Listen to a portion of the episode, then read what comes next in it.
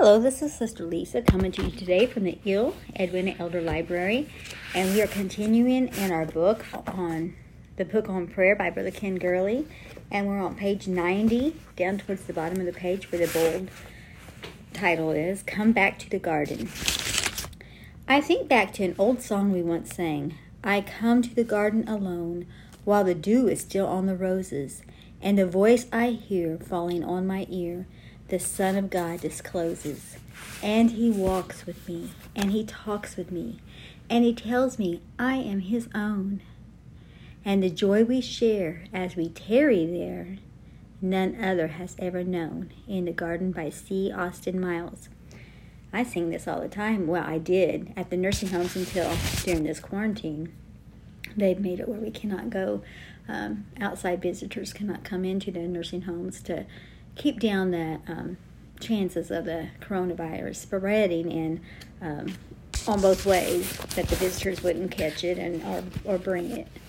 And anyway, um, so since March, that's been the last time I've got to go to Southern Oaks Retirement Assisted Living Place and um, our Chester County um, Healthcare, our nursing home here. And I, I usually go twice a month, the first and third Saturday, and the third Thursday is when I usually go to the assisted living. So those times I don't get to go. But that's um, the reason I brought that up. Is that was one of the songs I always sang, um, amongst many others, because I always had an hour. I had an hour playing, and you know you can get a lot of so- continual songs if you go just from one song to the other.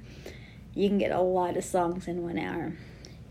So um, I've switched now to do Monday Melodies with Lisa, and every Monday I'll sing a, song out of the Sing Unto the Lord songbook.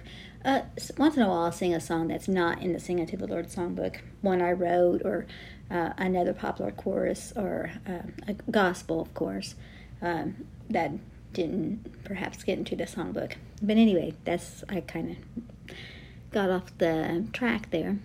Have your prayers grown savorless? Come, dwell with the rose, not a visitation, but an inhabitation. Stay close to him, and his fragrance and presence will stay with you. Who knows, maybe his fragrance will become a part of you. Page 91. That was the end of page 91. Um, my Aunt Henrietta, she was a public speaker, minister's wife, missionary. Um, that her and her husband were missionaries to Germany years and years ago. They pastored several different churches um, here in the United States and helped out in a lot of churches. And um, he passed away, in, I think, 2006, but she just passed away this uh, on July the 1st of this year, 2020. But anyway, um, her some of the things that people was remembering about her was the fact that she always wore Chanel number five. That was just her fragrance, and um, we're talking about the fragrance of the rose, the fragrance of the Lord, His sweet, uh, His sweet fragrance when His presence in engulfs us and envelopes us, envelops us, um, just overcomes us. Okay, on page 92, prayer focus. A lump of clay. That's what I am. When I am feeling a little too important, it is a leveling experience to remember that He formed man from the dust of the earth. Dust, we would have remained, except He breathed on us. He did not give up on us. If there is anything worthwhile in me, it came from my association with Him. His fingerprints should be seen in my life, His traits, His voice, His passions should find their expression in me and through me. I am not my own or on my own. As the potter works on my life, I can sense Him changing me. With John the Baptist, I say, He must increase, I must decrease. Today I pray to be less like me and more like Him. Let the fragrance of His presence infuse my life. Is that your prayer too? Shalah. Remember, Shalah is the name that God gave to Brother Ken Gurley during a prayer meeting.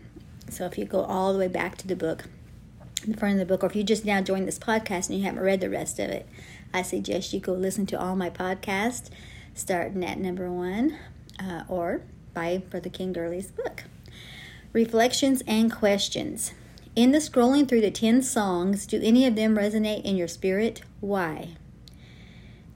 In the Song of Songs, in what way does Solomon represent the Lord Jesus Christ? How should that affect our view of God's love for us? 3. A cup of cold water, bread, a friend that never leaves your side. In these and other ways do we find Jesus to be beautiful to us. Can you name one way you perceive the Lord to be altogether lovely? 4. Mary sacrificed much when she broke her alabaster box of perfume over Jesus. How is your worship similar to Mary's offering? 5. The first section and week of devotions emphasize the beauty of prayer. How has this altered your perspective on prayer? and how has it changed your prayer life? That was page uh, 93. Some of the ink at the bottom of the page makes it hard to read some of the numbers. But um, anyway, um, if you haven't, like I said, if you haven't read this book, then you may not know what I was talking about. The 10 songs he had talked about in this chapter, how the Bible talks about 10 different songs. Well, one still has not been sung. That's the song that we're going to be singing in heaven but talked about the Song of Moses, um, Song of David. I think Abraham had a song, uh, different, of course, David, and then the Song of Solomon. Uh, just different psalms uh, and psalms and songs through the Bible is what he was talking about there. But anyway, um, I don't have a particular fragrance as perfume because I'm allergic. I'm allergic. I have over the years, I have wore Chanel number five before. I love that smell. My mom, that's one, her favorite one too. I was talking about Aunt Henrietta because they said it was, but that's also my mother's favorite. I have, um, um, I used to sell Avon, and I couldn't sell it very long because I get way too choked up, all those different scents. But there was one on there, I think it was Cotillion. I, I think I kind of like the smell of Cotillion, if I remember right. But um, I don't have a particular fragrance, but I hope that my life is sweet and I have the fragrance of Jesus on my life. That's my prayer. When the world looks at me, do they see Jesus? I hope so. And I have my picture, I talk about it quite a lot, of Sister Edwina Elder, the one I named my library after my podcast. And she had a picture here of her pointing to a prophecy chart that I can't read the prophecy chart because it's in Urdu. She was a missionary to Pakistan and Africa. And she had Brother Romine, who was our founding minister, Kings Highway Tabernacle, the church I grew up in. He had prophecy charts, and she was teaching off of those, but she had them translated into different languages so that she could teach the Pakistan people and the African people. And I don't know which one. I know this is Urdu. Is that the African language? Or is that Pakistan? I don't know. I, I could have looked that up. I should have looked that up. But anyway, she's pointing to the cross. That's one thing I can see on the chart that I recognize is a cross, and she's got her pointer and she's pointing to the cross. And I said, Lord, that's why you wanted me to find this picture. I felt impressed in my heart to find find a picture of Brother Romine's charts. And when I typed on when I typed on my YouTube or my Facebook, um, I'm like in the back of my mind, I was like, I know I saw somebody have one of Brother Romine's charts up somewhere. So I just typed that in, and it popped something from quite a few years ago. I think 2007 or something. That Sister Hanscom, um, she was she was one that um, Sister Edwina Elder was a missionary, a missionary while they were missionaries there in Pakistan.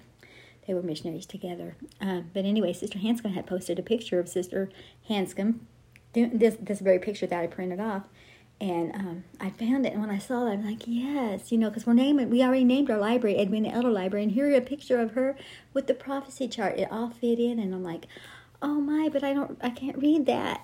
And then I saw she's pointing to the cross, and I know, no matter what else I do in life, I've got to point others to the cross.